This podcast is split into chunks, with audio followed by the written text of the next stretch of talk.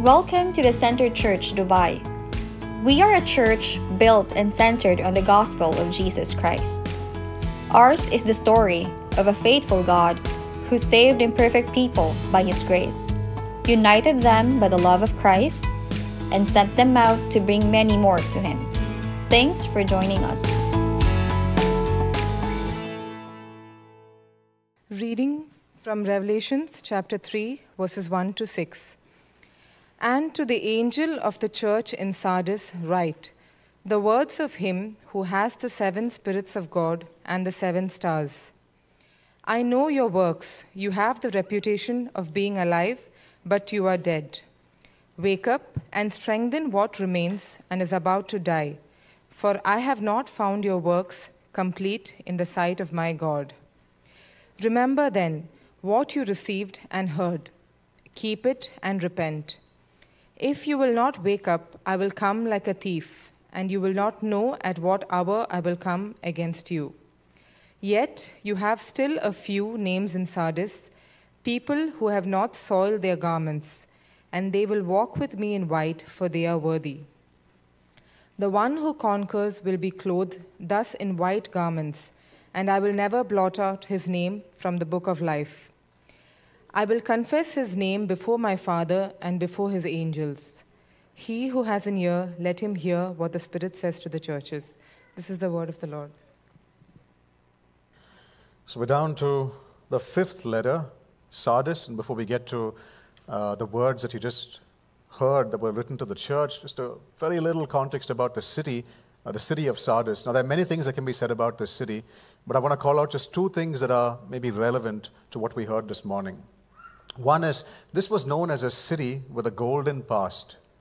So the city actually was known for gold dust in their streams, in the silt at the bottom. And apparently, this was a place where gold coins and silver coins were first minted. And in fact, the uh, stories that they attributed to their golden past was actually went back to uh, the famous story, uh, the legend, the Greek and Roman legend. You might have heard this. Uh, king Midas, King Midas, however you pronounce that, the king with the golden touch, if you remember that story. And at some point uh, where he realizes it's a curse, he, the gods go and ask him to wash his hands in the streams of uh, a spring that was close to Sardis. Uh, but in reality, the city was actually rich. And in fact, they were also known for a reign by King Croesus. And this was a time where the kingdom was extremely wealthy. But all of that suddenly came to an end uh, when King Cyrus, the king of Persia, decided to actually invade them. And this was completely, uh, uh, the city was completely unaware. Now, they didn't feel threatened at any point in time because the fortress at Sardis actually was surrounded on three sides by sheer cliffs. And so the fortress was impregnable. There was no threat, but some Persian troops under Cyrus actually got their way through and realized it was left completely unguarded, and that was the end.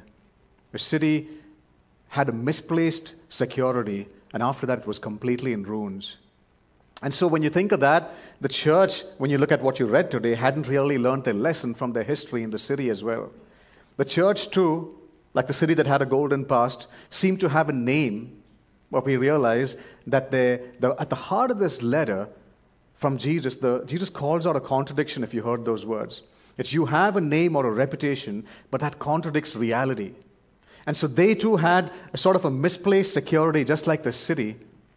And they realized that on the inside there's actually decay. It doesn't glitter like it looks on the outside. And so, with that brief context, let me remind you of verse 1. Let me read that again to you. It's the opening words that are critical. These are the words of him who holds the seven spirits of God and the seven stars. Now, those seven spirits were translated in some of your translations a little easier. It might say the sevenfold spirit. It probably gives you an idea of what it is. In fact, when you go further and you look at chapter 5, it says the Lamb, it defines the Lamb of God seated on the throne as having seven eyes, and seven spirits were sent out into all the earth. The Spirit of God symbolically being referred to over here. So this is one Spirit of God. This is the Holy Spirit of God. This is the all seeing, all knowing, penetrating, omniscient, almighty Spirit of God. That's what this is about. And so when you read that, and then you realize maybe this, here's how we understand the very first sentence that was read to us. This is a letter from Jesus. These are the words of Him who sees it all He speaks about his church and its members. He sees it all, he knows it all, and he also holds you in his hands. Both of those are true. Now, when you think of that, that's actually a, a powerful combination. That's a very unique combination when you think of a relational dynamic. That doesn't exist in reality. Think of another relationship where this may be true in your lives. Because most often, the way you hold on to some relationship is dependent on how much you know about that person, isn't it? So, for example, if you held someone, if you embrace them, and over time you realize there is something that you know about their personality that causes you some sort of hurt, you begin to loosen that grip slowly, isn't it? Or like parents sometimes who cling onto their children, especially when they believe the children are not capable of doing things on their own. We hold different relationships depending on our knowledge of them. That is why, even in church, as you get to know people over time, it's difficult to embrace everybody like you should because you know certain things about people and you're unable to love people the way you should. That's a sad reality. Now, think of a relationship. Imagine a relationship where somebody, you, you knew something about the person. In fact, you knew everything about that person. You knew their darkest secret. You knew their deepest motive. You knew how they would speak about you when you were not there. What would your embrace be like? Would you hold on to them? And so when you look at verse 1, this is from a person, Jesus, who says, I know it all. I know my church. I know every member. And despite knowing everything about you, I still hold you in my hands. That is incredible. But the church at Sardis seemed to have forgotten this reality. And so, what's the warning to them? Look at verse 3. What did they hear when this letter was read out? I know your deeds. You have a reputation of being alive, but are dead. You know what a reputation is? Certain opinions or beliefs that you have about someone. And when those opinions and beliefs are put together, you have a certain perception, a reputation of that person, isn't it? And so, here, when, what he's telling this church is you have a reputation of being alive, which is not just alive in the sense there's so many deeds, you're alive and kicking. It's more than that. The word used here for alive is actually the same word that is used in other parts of Scripture, where it says, You were dead to the law, but now you are alive in Christ, speaking about spiritual life. So, what Christ, the words here actually is, I know you're spiritually vibrant. Now, we don't know anything about this church, probably the least among all those seven. We don't know who planted this church. Most probably in Asia Minor, it was Paul's ministry that birthed a whole lot of churches under persecution when God's word spread forth. But you, you think about these words saying, oh, they say, on the surface, they look like they're spiritually alive. And so maybe with some contextualization, it looked like this. When you walked into the church, there would have been somebody to greet you with a smile. When they usher you in, and when you, when you came in, there was already an order of service in your hands, and everything was set up. And when you sat there, there was maybe faithful expositional preaching because there doesn't seem to be any admonishment on that matter here, just like the other churches. Remember, there was false teaching, there was a teaching of Nicolaitans, there was Balaam, nothing like that over here. Maybe this church had most things that every healthy evangelical church wanted. There were community groups that you could go to in different parts of the city. There were kids' ministry for all age groups. There were even men and women who met during the week as, as frequently as they could. And all of that was there, and it sounds like this was a church that was spiritually vibrant. Now, I know all that I said doesn't sound like Sardis, but I wanted to bring it close to us because I don't want us to skim over these words where Jesus is writing to that church and to all the churches and to us, saying, There's something that I know about you. And I, I, want him to search our hearts this morning. So we, remember, there's a theme constantly in Revelation. We've been seeing this almost in every letter, isn't it? That things do not appear, things do not seem in terms of how they actually appear to be. There's a difference. In fact, sometime back, if you remember the letter of the church at Smyrna, there were people dying, but he says they're alive. They looked like they were poor, but they were rich. But here it's the opposite. He says, You look like you're spiritually alive, but you have a reputation. Actually, on the inside, you are dead. I wonder what that looked like. So maybe if you walk back into the church that I just described for you, it might look like this. When you walk in, maybe there were still people to greet you with a smile, and they ushered you to a place that you sat in. But that smile could come sometimes because of the happiness of volunteering, not from the joy of worship. We don't want that. Imagine ushering somebody into a place of worship when you have no personal worship going on in your hearts. Trust that's not the case with us. Or maybe when you walked in and you realize everything seems to be set up over here, looks like we're ready to worship. But in most churches, despite all that, people who set up the entire place constantly are tempted and are drawn to think of is everything okay during the service?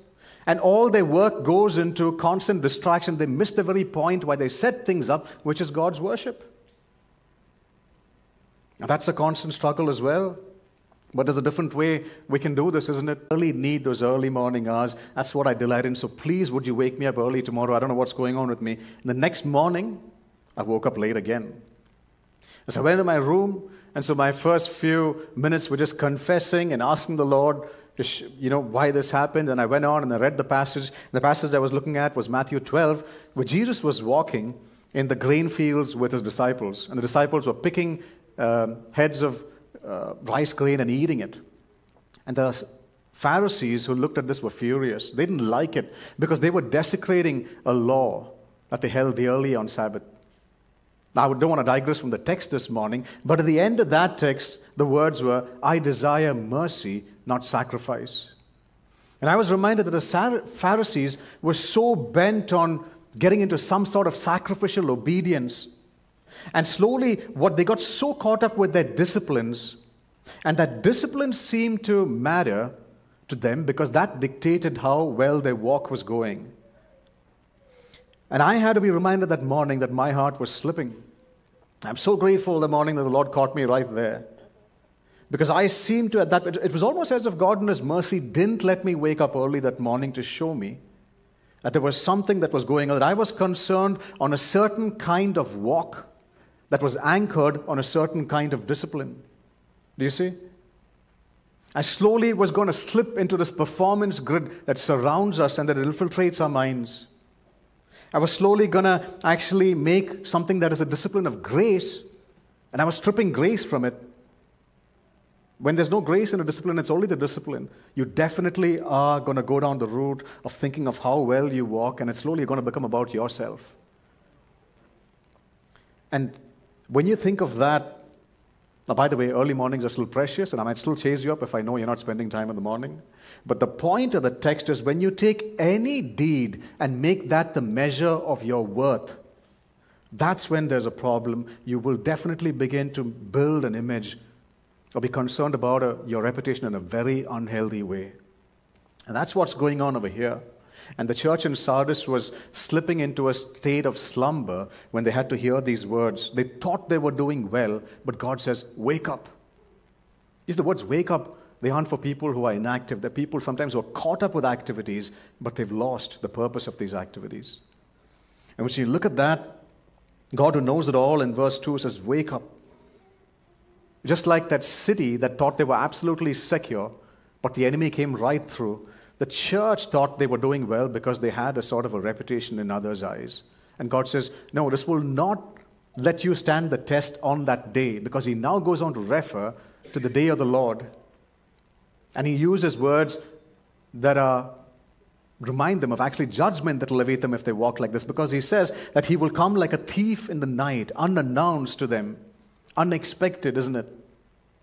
Because if the second coming of the Lord will be unexpected, especially to people whose expectations are not constantly about Christ's imminent return, but their expectations are always about their bodies and their skills and how people perceive them.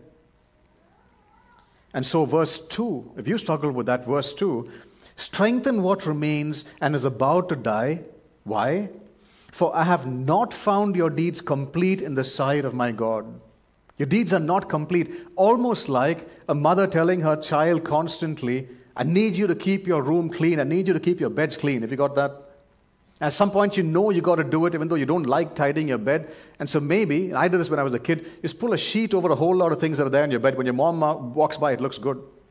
Just like that cupboard where everything's stashed in and you close it until one day she opens it and she's greeted with your pajamas and your underwear and everything that falls all over her.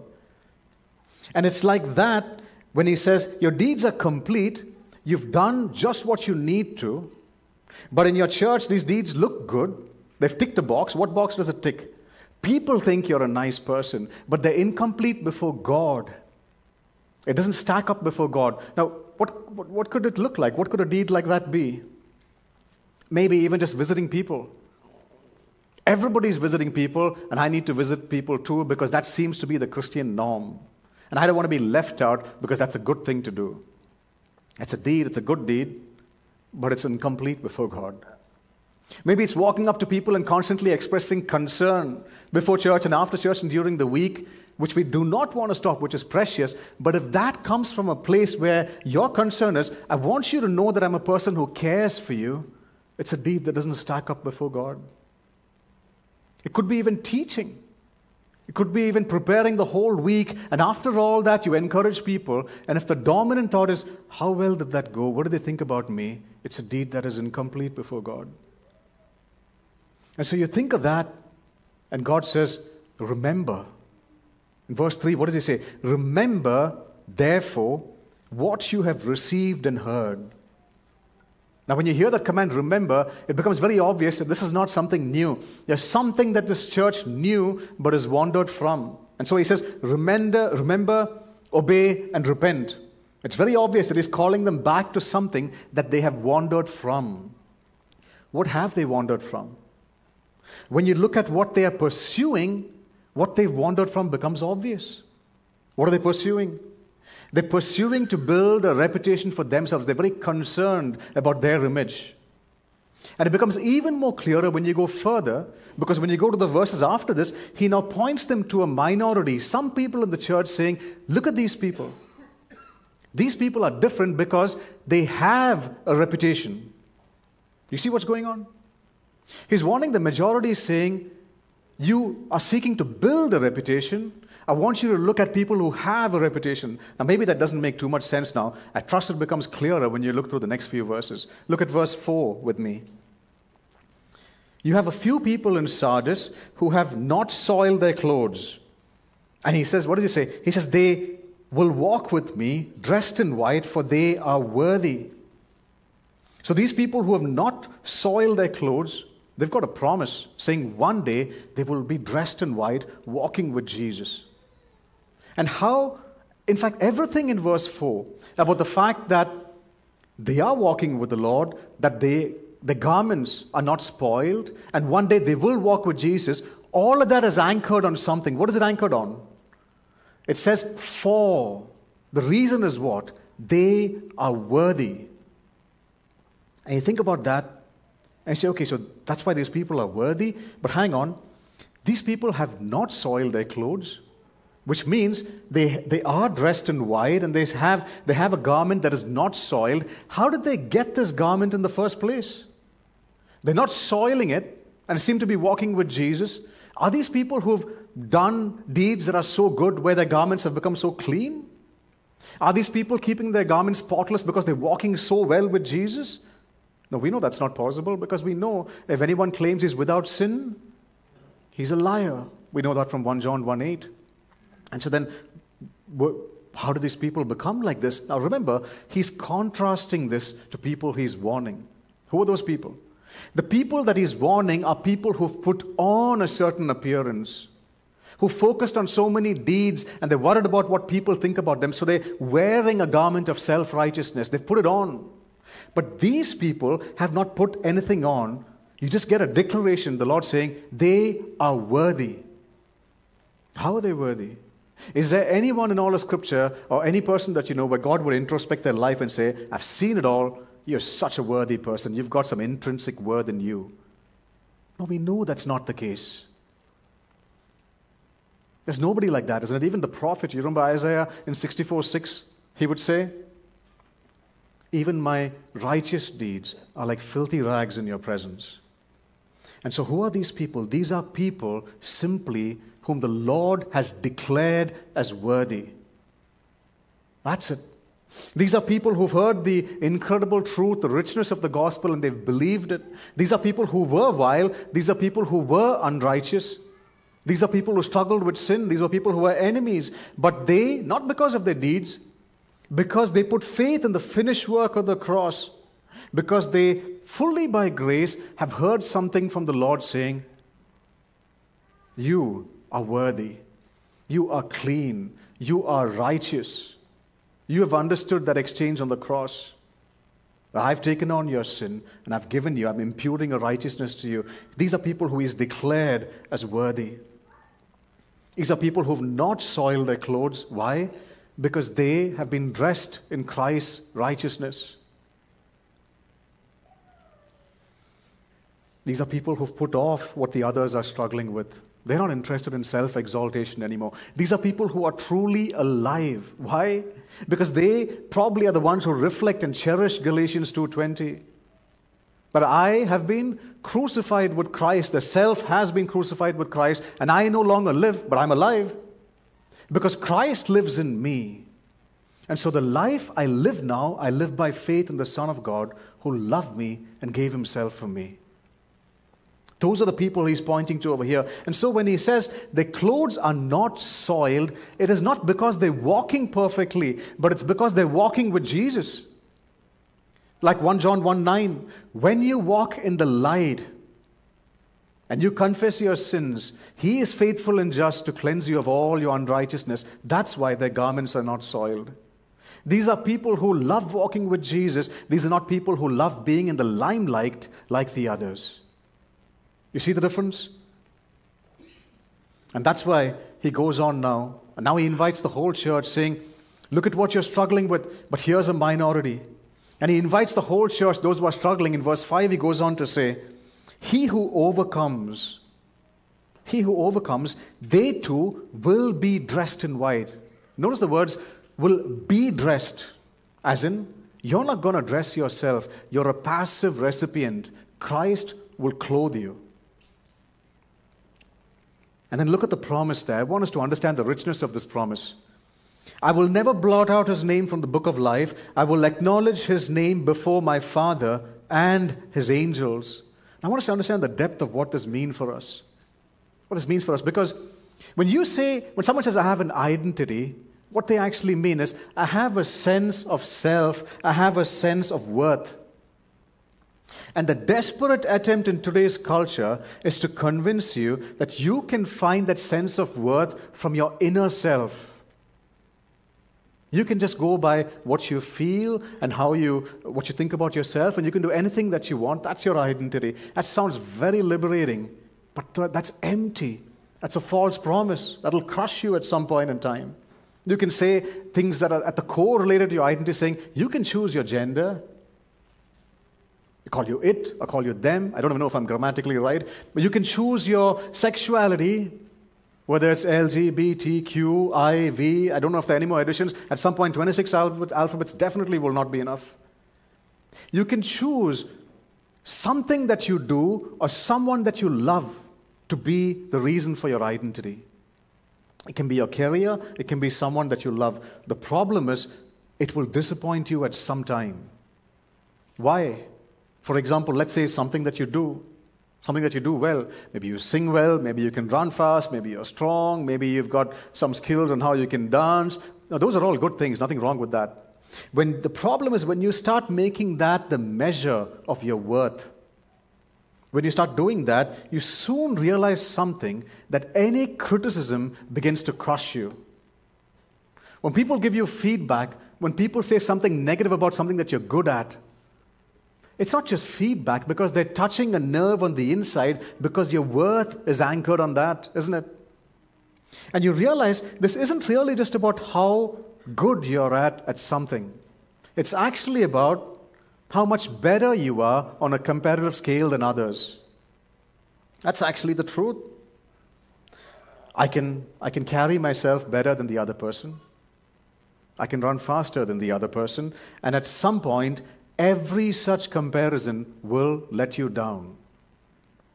You can be the fastest person in your school, and people elevate you for running 100 meters in less than 12 seconds, till you get to the nationals and realize there are hundreds of people who do it in less than 12 seconds. You can be known for your academics in school because you rocked your grades, and you somehow get into the Ivy League when your identity completely crashes when you look at the people around you. You can be someone who arm wrestles with everyone in your, in your university and say, I, I, I feel pretty good about this, until your friend invites you for dinner to meet the national rugby team and you shake their hands. You can be someone who says, I sing better than others, till Shane and Shane decides to take membership in your local church. It doesn't end, doesn't it? Every comparison will crush you. Any identity that is achieved rather than received, anything that is achieved rather than received places you on a comparative scale. That's the problem. And when you're like that, your default wiring is to see people through that lens. I'm here, they are there, I'm not so unworthy. What's the way out of this? What's the way out of this? And I remember Timothy Keller at some point spelling this out so simply. He says, You need to realize that you cannot name yourself or bless yourself. You need someone from the outside to do this for you. You might say, I don't need anybody. That's the usual response today. I don't need anyone. I'm fine by myself. But you, that's impossible. You have to realize you are a relational being, you are a social being. When you're kicked out of your workplace, when somebody employs you, that's the reason you look at your old place and say, I care two hoots, because somebody else has accepted you. Even if your own family rejects you, you're able to press on because somebody else comes up and loves you. You always need someone to accept and love you. That's the truth. That's how we're born, that's how we're designed. Now, the question is what kind of people or what kind of a person should that be? It should be a person that you esteem and adore. It should be a person whom you love and who does not let you down. It should be a person who does not deal with you depending on how well you do. Do you know anyone like that? Do you know God, the one who created you? The one who knew you even before you were formed? What does He tell you? the one before whom every knee will bow. Have you heard from Scripture what the majority in this church have forgotten? That you are loved and accepted for nothing that you did. Look at verse 5. When he says, I will acknowledge his name before my Father, it's not because of any performance in your life. When he says, I will never blot out your name, your adoption is not because you're pretty or how well you walk, saying, One day you might not be my child. That's not how He adopts us.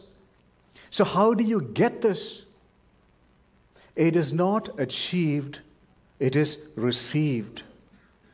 Now, when you say it is received, it is not simply some doctrinal truth that's so distant and abstract to us where you go to a Bible study or hear it at church for the fifth time saying, You're a child, that's your identity. No, God doesn't just appear and say, Now this is your identity. But the Son of God dies for you and gives Himself for you. There's a powerful relational dynamic in which He expresses this truth to you. This is how I adopt you, this is who you are. So when God says, my, your deed is not, when Jesus says, your deed is not complete before my God, He's not saying your performance does not stack up. It's not good enough. My father is disappointed with you. You see, I learned this, and I had to be reminded of this many years back as a parent having a serious conversation at home.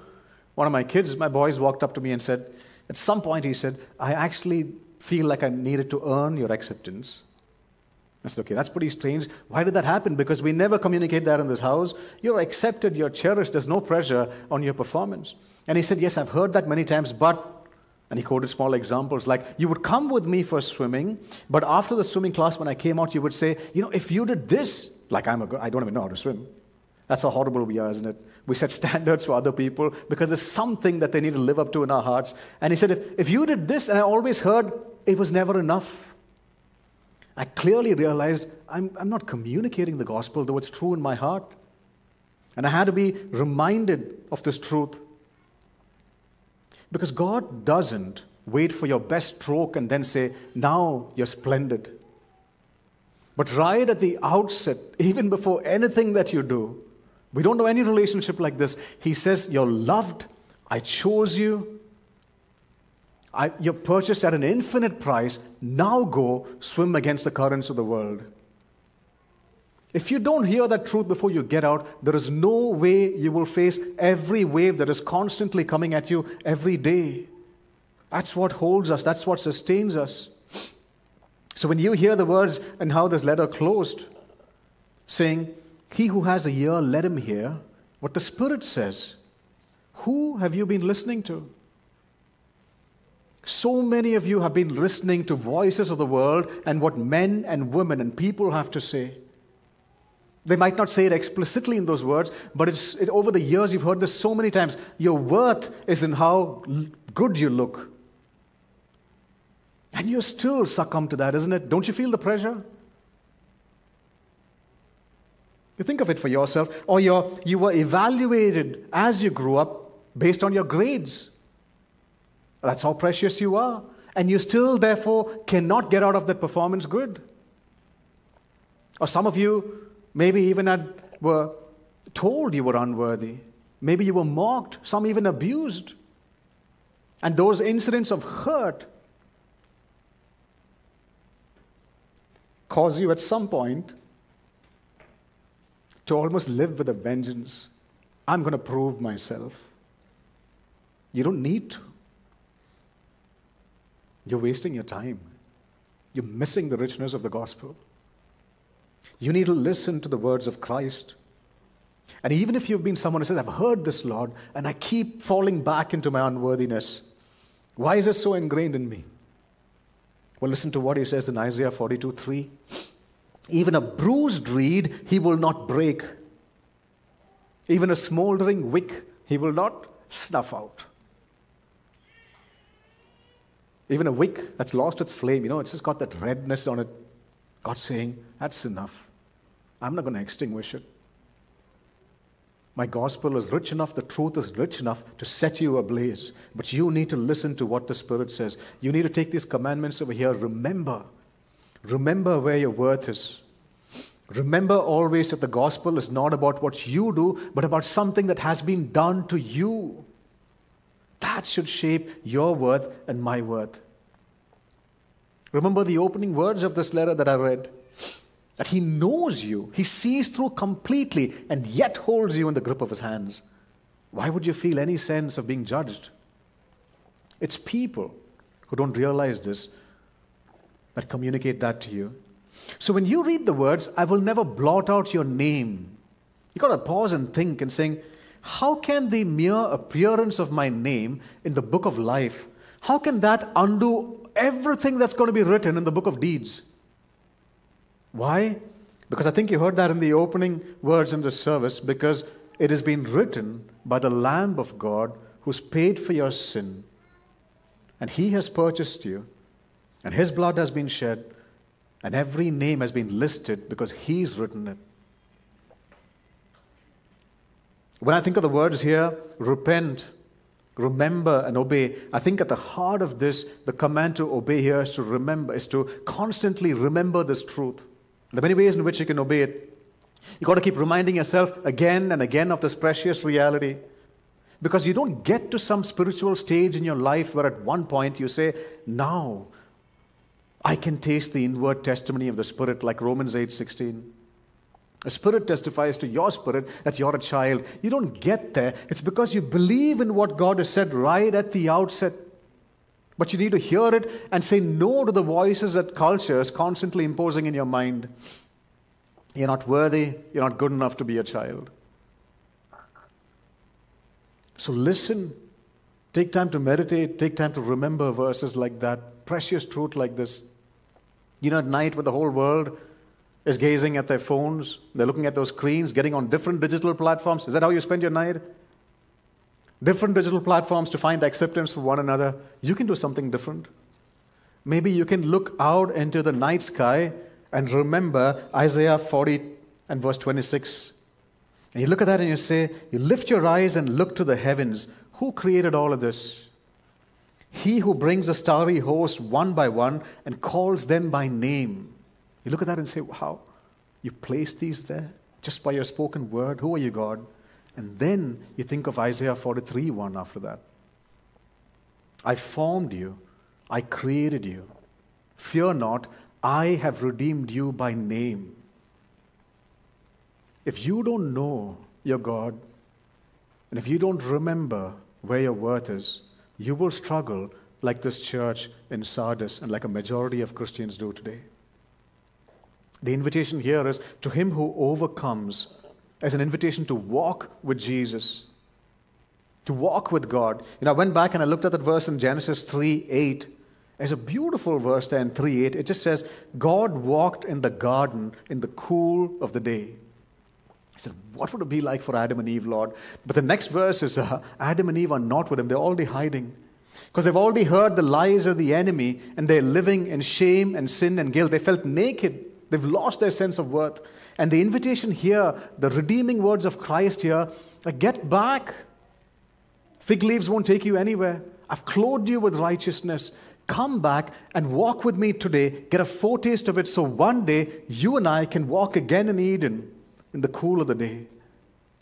That is a relationship that will redeem us. So, brothers and sisters, you have to ask yourself this morning is the manner in which you walk determining how worthy you are? Or